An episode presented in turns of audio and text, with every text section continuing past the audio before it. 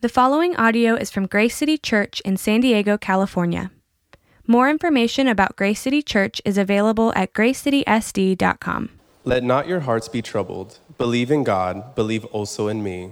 In my Father's house are many rooms. If it were not so, why would I have told you that I go to prepare a place for you? And if I go and prepare a place for you, I will come again and will take you to myself. And where I am, you may also be and you know the way to where I'm going. Thomas said to him, Lord, we do not know where you are going. How can we know the way? Jesus said to him, I am the way and the truth and the life. No one comes to the Father except through me. If you had known me, you would have known my Father also. From now on, you do know him and have seen him. Philip said to him, Lord, show us the Father, and it is enough for us. Jesus said to him, Have I been with you so long, and you still do not know me, Philip? Whoever has seen me has seen the Father. How can you say, Show us the Father? do you not believe that I am, the, I am in the Father, and the Father is in me? The words that I say to you, I do not speak on my own authority, but the Father who dwells in me does his work. Believe me that I am in the Father, and the Father is in me, or else believe on account of the works themselves. This is God's word. Let us pray. Dear Lord, we come before you and we just thank you that, um, that we're alive today, that the air that we get to breathe in our lungs is such a gift, um, and just that we can be in a space to come together and read your word and be a community. Um, I pray that you bring peace and calmness to our minds and our hearts. I pray that you prepare them to be able to hear from your spirit today. Um, bless Jonathan as he comes to to teach what you have taught him to us, God. Um, thank you for this time and thank you for this family. In your name, amen. And I'm excited to introduce Jonathan Kerhulis. He's um, from Redeemer in Encinitas. This guy right here. um, their, their heart is really awesome. They want to see more churches here in San Diego, and they're, it's one of their, their biggest joys and biggest passions that God has put on them. So it's really awesome to have him here today. Thank you. Yes, thank you. Well, good morning, everyone. Hey, listen, if you're disappointed that Randall's not preaching, I'm disappointed that Randall's not preaching too. I like to hear Randall preach as well. You guys are, are blessed to have him, and I'm blessed to have him as a friend. And so, thank you for having me be here and be a part of this day, and Laura as well. Um, I was here, I, I think it was maybe a year and a half ago, Randall, somewhere. I don't know if it was that long ago, a year ago, somewhere around that amount of time, and you guys have changed a lot. Uh, you, you have um, grown in so many different ways, and I'm really excited for you. Um, church is a difficult thing to be a part of. If you're not a Christian, entering into a Christian community is a difficult thing to take a step into. Uh, we realize that. Grace City realizes that. And as a church that has been in San Diego for over a decade. and I haven't been a part of that church for that long. We, our family's been here about the same amount of time as Randall's family. But there are churches who have preceded us who want to see a lot of new churches started. Uh, we're so excited for you to come to life and to be a family in this part of San Diego. Um, as I've looked around, and, and, a couple little anecdotes from today, and then I'm going to jump in.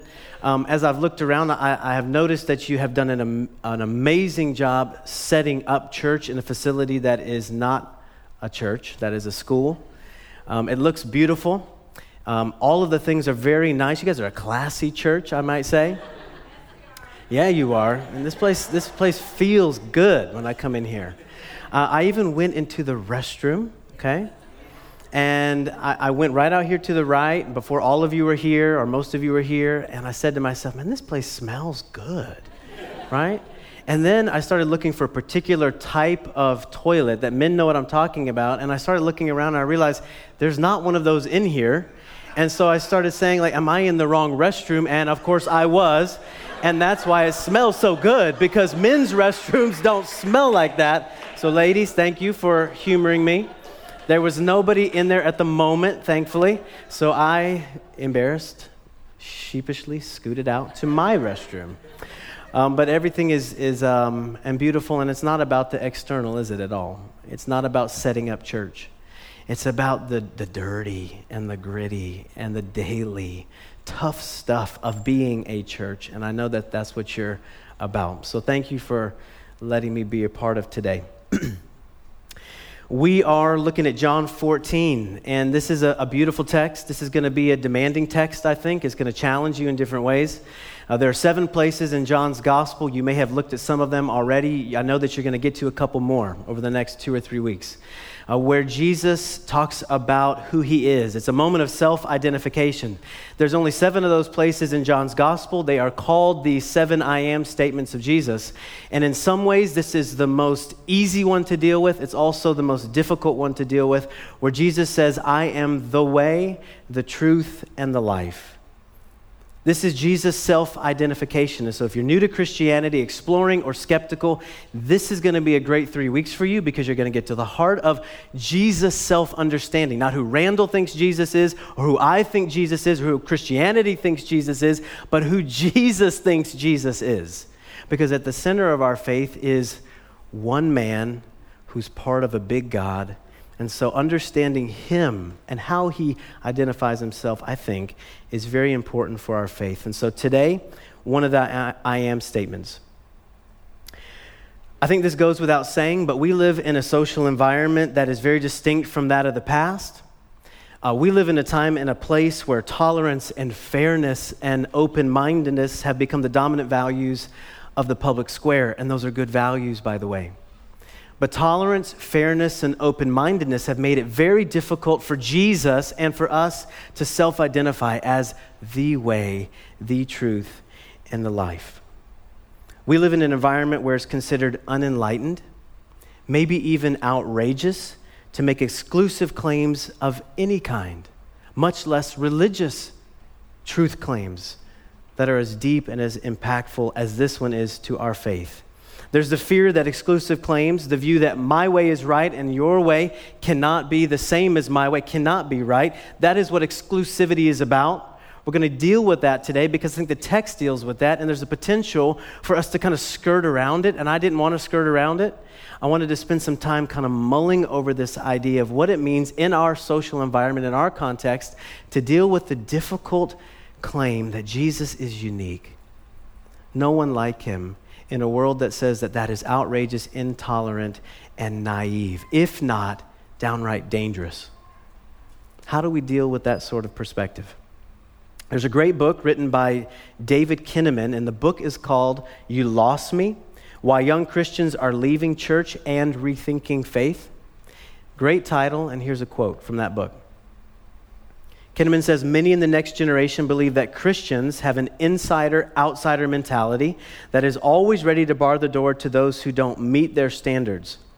This flies in the face of millennials' collective values and reference points. Tolerance has been the cultural North Star for most of their upbringing.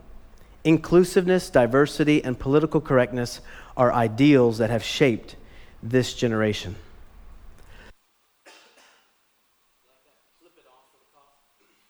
Back on. At the core of Christian belief is this perspective on the absolute uniqueness of the person of Jesus Christ. We believe, or Orthodox Christianity has historically believed, that there is one God in three persons, and the one person of the Trinity, the Son, became a human being, lived 33 perfect years, and that if you place your faith in the perfect life, death, and resurrection of Jesus, that that is the only way to experience the fullness of the Father and the fullness of life to come. But I also want to say that what the writer of the gospel is also saying is it's the fullness of life now.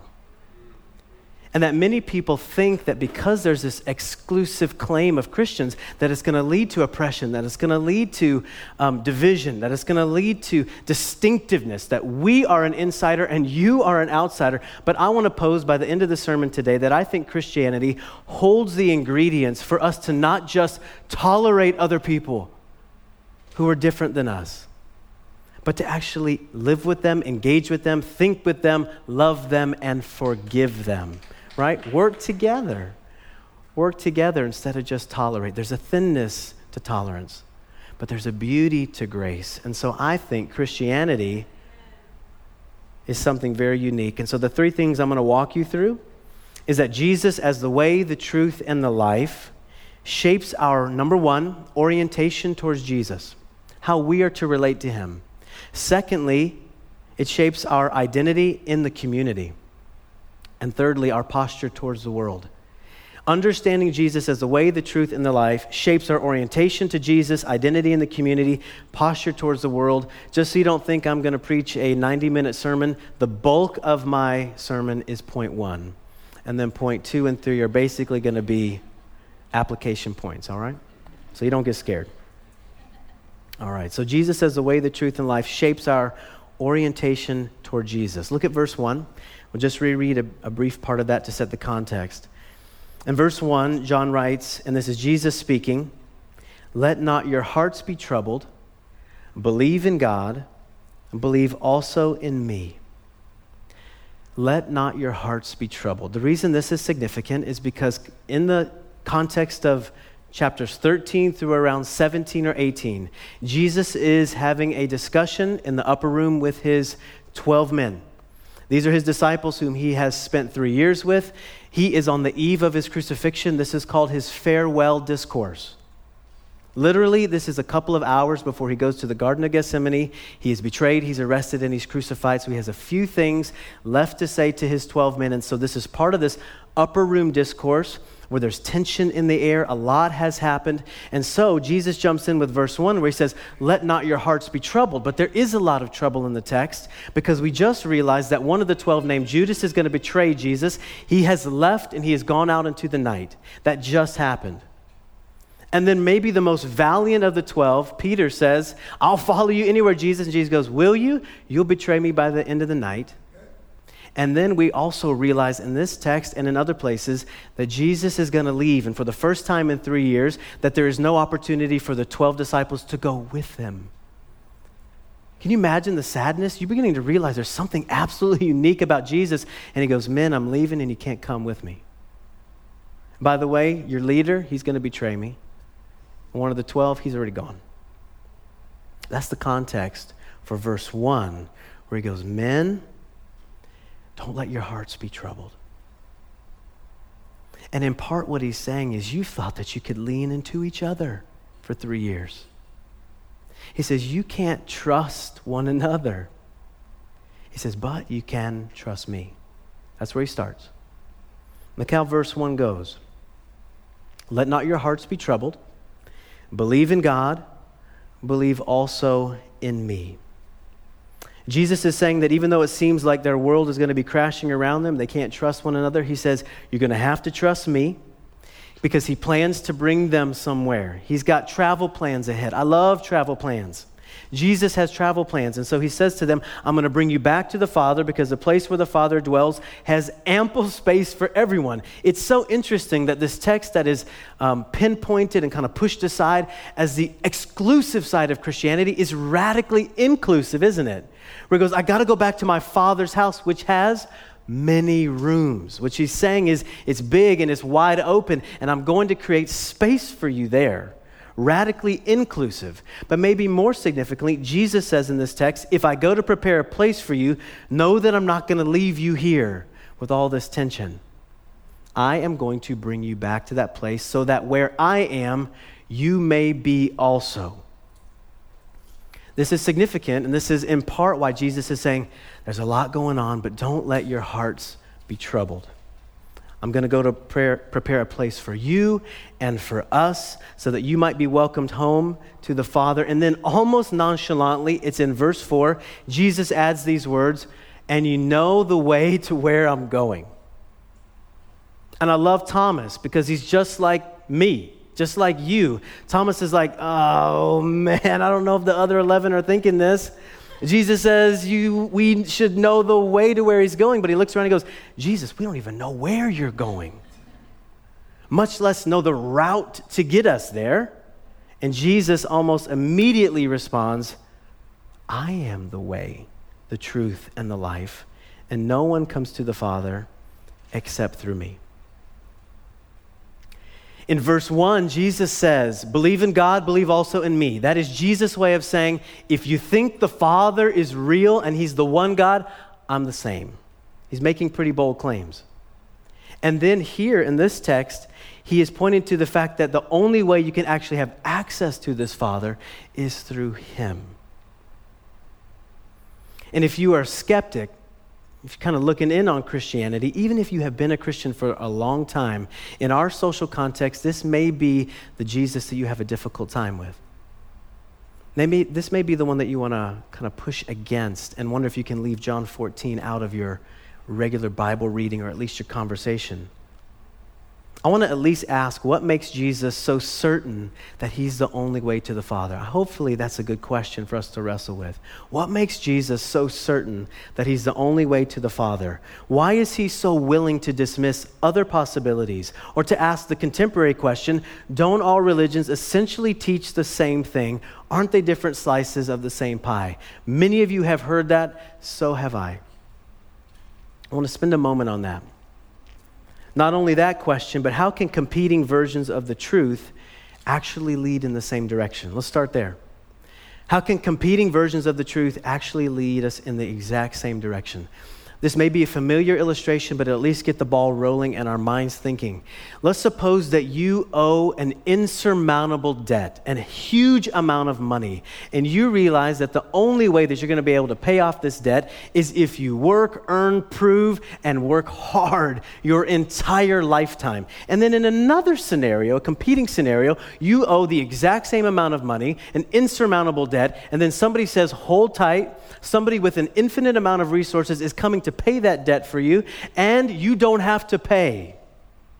But since somebody looks at those two competing narratives and goes, they're essentially the same story, same life, same outcome, same emotions, same pressure, same anxiety. You, as an individual, because we've all had difficult lives in different ways and distinct ways, would say, that's not fair. No way are they the same story you would either laugh, cry, or rage when somebody says those are just the same thing. Because actively receive, actively achieving is not the same thing as passively receiving. Radically different. And Christianity holds one of those narratives to be very true and the other one to be very true, but only about Jesus. And we'll get to that.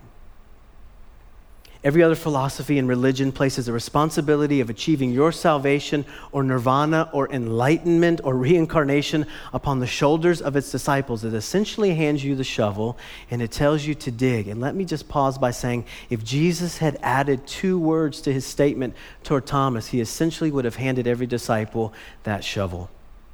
If Jesus had said to Thomas, I'll show you the way. It's over there, Thomas. Now that I have shown you, go and do. Live as I have lived. Do what I have done. Love as I have loved. It's the way, Thomas, 33 years. You spent three of them directly with me. Go live that way. I'll show you. Christianity would have been lumped over into every other narrative. But the reality is that grace changes the narrative. And so there's something radically distinct happening in the storyline of Christianity. If Jesus had pointed, he would have been a trailblazer. He would have been somebody saying, Go and do, but he doesn't. He says, I am. What a radical claim. I am the way. Lesslie Newbigin. Do we have this quote? We may. Lesslie Newbigin, he writes Religion has been fertile in producing words to suggest what may lie behind the final curtain heaven, eternal life, the next world. But in truth, we do not and cannot see what lies beyond. What is made available to us through Jesus is not a sketch of what lies beyond the curtain, but a firmly marked way through the curtain. I am the way. The reality is that even as Christians, we don't know for sure what it's going to look like on the other side of death. But Jesus says, Don't worry too much about that. I'll give you pictures, I'll give you images, I'll give you metaphors, I'll give you a promise that you'll get there, but I'm going to guarantee that I'm the way through. That is what this statement is all about. This is what Jesus is all about. I want you to glance again at verse 2. In verse 2, Jesus says, In my Father's house are many rooms. If it were not so, would I have told you that I go to prepare a place for you? When Jesus says that he's going to pre- prepare a place for his disciples, he is not thinking to himself, man, good thing I chose to be a carpenter on earth. I got a lot of building to do. Right? It took me six days to build this whole thing called earth. And sometimes as Christians, we assume that Jesus has been in heaven for over 2,000 years. Good thing he was a carpenter and he's pretty skilled because he is building something miraculous and amazing. Can you imagine six days earth, 2,000 years heaven? Let me say that it's a beautiful picture, but that's not what Jesus is saying. What Jesus is saying in this text, he goes, I go to prepare a place for you. I want to bring you home to my Father. But in order for me to bring you home to the Father, I've got to go prepare the place. I've got to go to the cross so that I can bring you home. That's what this is about. He's not city building right now. He's giving you a path into the city. The city's built city's there, the Father's there, the Son is now there. But Jesus is not saying, I'm going to go and labor for you. He goes, I go to prepare a place for you by going to the cross for you. That's the only way that I can bring you home. What Jesus offers us is something radically distinct. I think it's absolutely unparalleled and unrivaled. He doesn't simply show us the way to God, He says, I am the way to God. A little line from a poem by, by D.A. Carson says, Your way to God is not my way, but me. Because Jesus' way to the Father was the cross. And now our way, because of Jesus, is not the cross, but it's Him. It's Him. And let me add this as I get close to the end of point one. If there were more than one way to the Father, you ought to severely doubt the character of that father. Let me illustrate it like this. Suppose that I'm walking with a group of people across a big bridge. It's a bridge that trains run across. We end up foolishly in the middle of this bridge and we realize that a train is now coming. We cannot get to the either side of the bridge before that train is going to cross. And so we don't know what to do.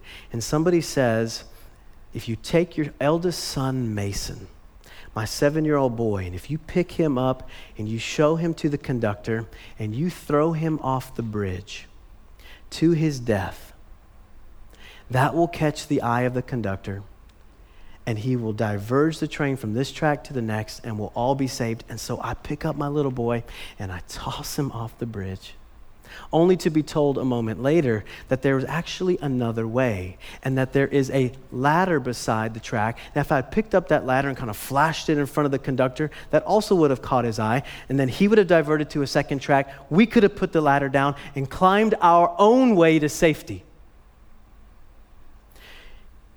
In that scenario, you ought to severely doubt the character of the Father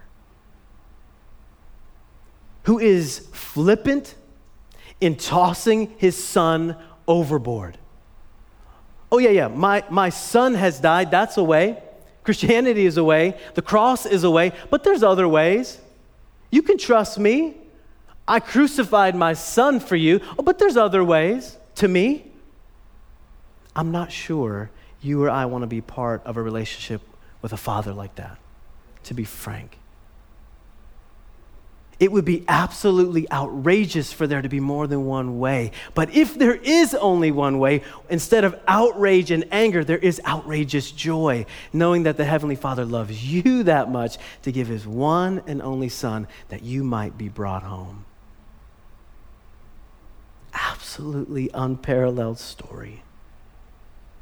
Instead of making us work an entire lifetime, God throws his son in front of the train of God's wrath for my sin and your sin. My loves, my selfishness, my self interest, my self fulfillment, my best life now. I don't care what God's plan is. I want to live for me.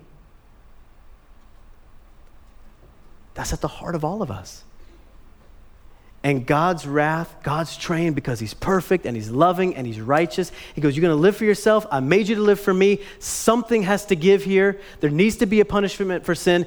Each of us deserves a cross, but He sends His one and only perfect Son to die in your place. And there is, according to Christianity, no other way to the Father.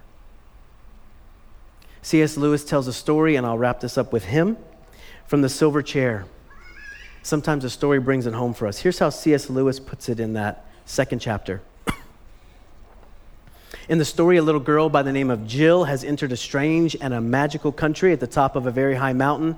And after wandering for some time in search of some water to drink, Jill encounters a lion who is lying between her and this deliciously babbling stream.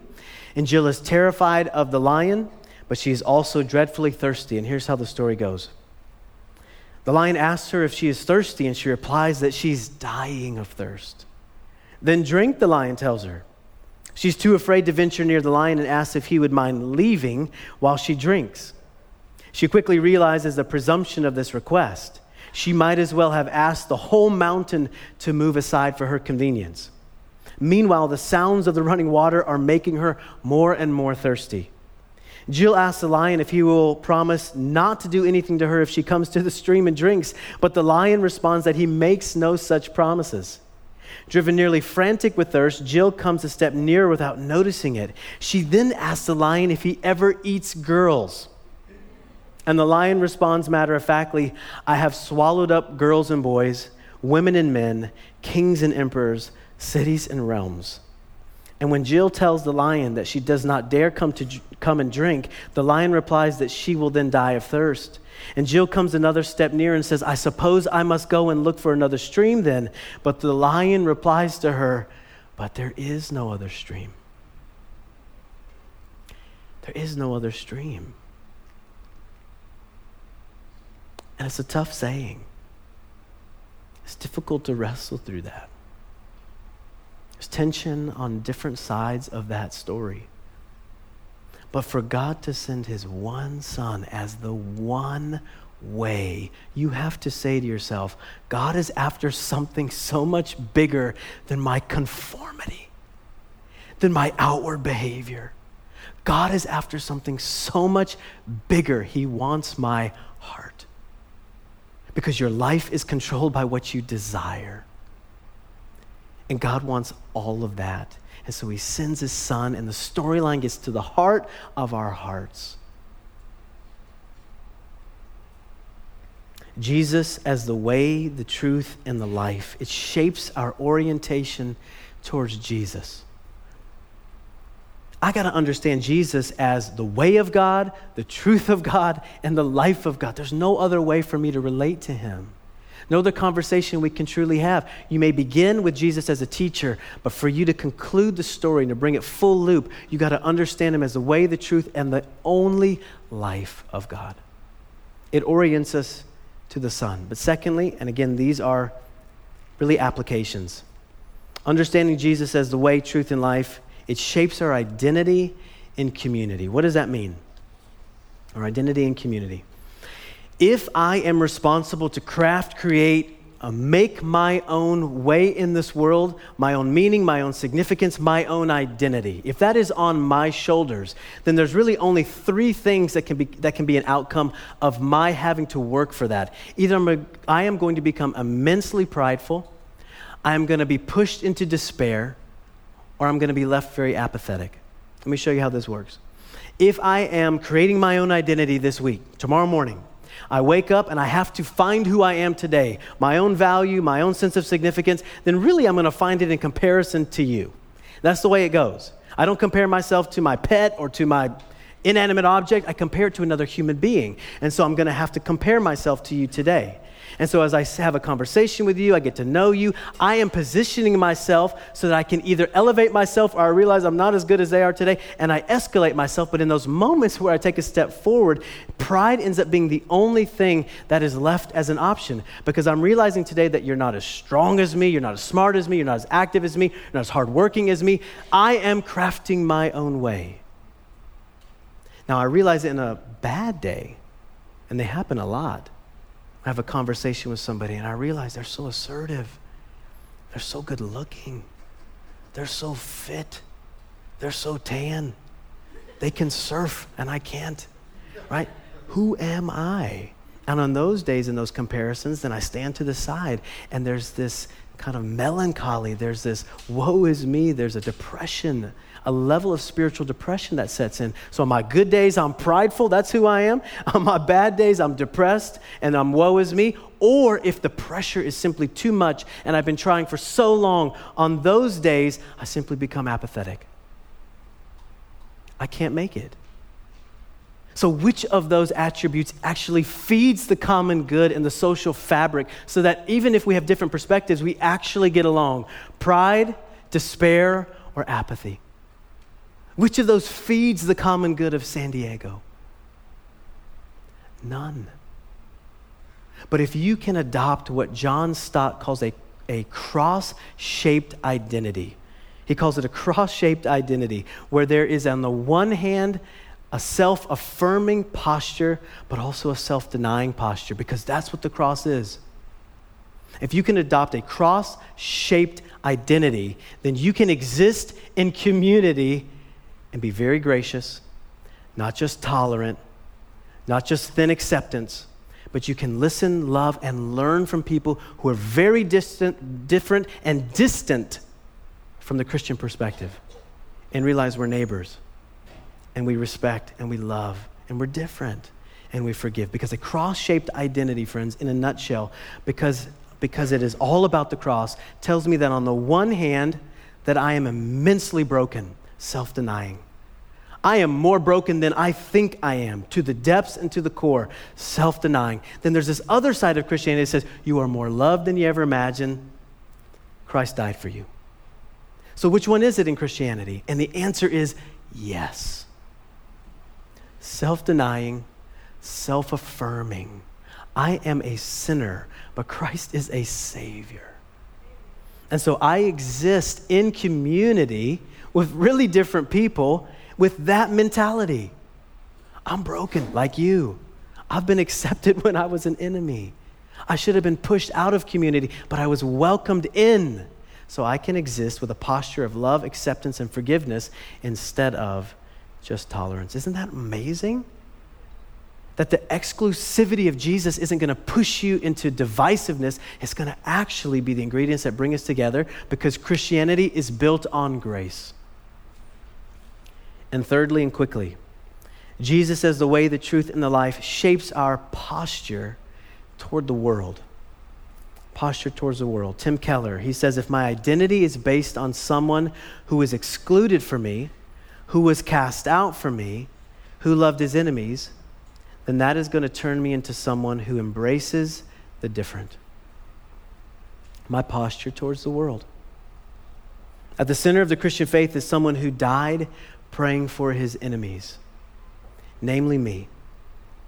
And to the degree that this truth captures my imagination and my heart, to that degree will it shape my posture towards the world as we come to experience the grace that is uniquely found in Jesus, I am finally free to offer love to someone not based on their performance. You may have been loved like that your whole life, having to perform to get an I love you or I'm proud of you. That's not how Christianity works. That's not why the Father loves you. And when that sinks in, to the degree that that sinks in, will you be able to offer love like that? I'm compelled to serve other people who are dirty and different because Jesus has washed me because I'm really dirty and I'm really different.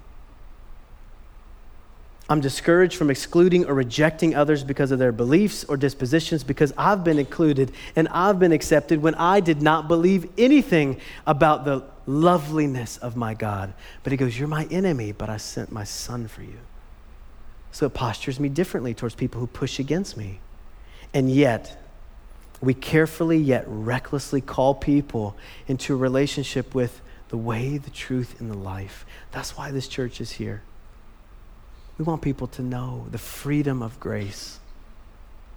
What would happen to our city if all of you who are church, by the way, went out into the world, surging into the city with a posture like that. Think people would notice the difference? Maybe not the first moment, but I guarantee they would. As you come here week after week and the Spirit uses you in every area of influence and relationship that you have that God has given. Maximize it and show people the distinctiveness of Jesus. The greatest apologetic for the exclusivity of Jesus is you. Aside from the scriptures and aside from the Holy Spirit, the greatest apologetic, which is basically argument in favor of exclusivity, is the way you live your life. An argument may win an idea, but you may win a heart. And that's the reality of our role as church. Let me wrap up with a great quote from my friend. His name is Britt Merrick. If you're in the surf world, you may know that family. He's a pastor in California. Here's what Britt Merrick has written Pastor and author. He says, We undersell Jesus. I love that phrase. We undersell Jesus. We merely describe Jesus as a partner, Jesus as a means, Jesus as an escape. We seldom present Jesus as the source and center of joy that he is. In our failure to do so, we leave young seekers hungry and unsatisfied. We lead them to think that they must satiate their God given desire for joy in something else.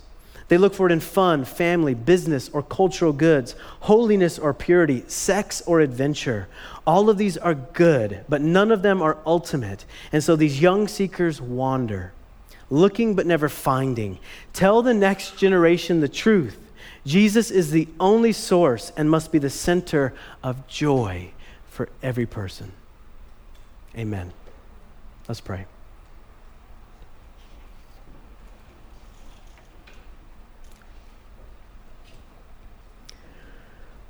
Oh Lord,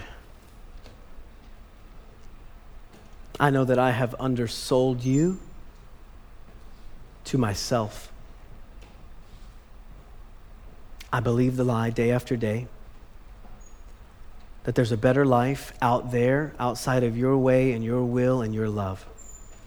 And so I search and I wander, and sometimes I keep it neat and clean on the outside, but my heart is a wandering heart until I'm captivated by grace again, which is motivated by mercy, which is new again every morning. It knows no end, no expiration date. What sort of God is there like that?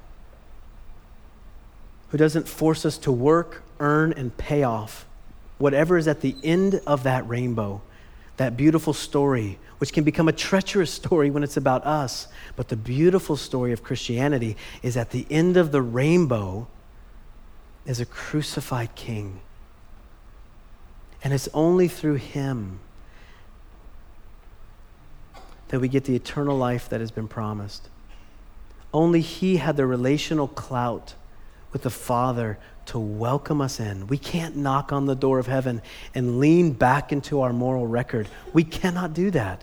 The God we serve is too perfect, too moral, too high. Only Jesus has that relationship with his Father. And when we place our faith in him and him alone, he says, Him, her, Jonathan, Randall, all of us uniquely named, each of us personally is with me. I don't deserve that. I do not deserve that. But you have been gracious to change my heart.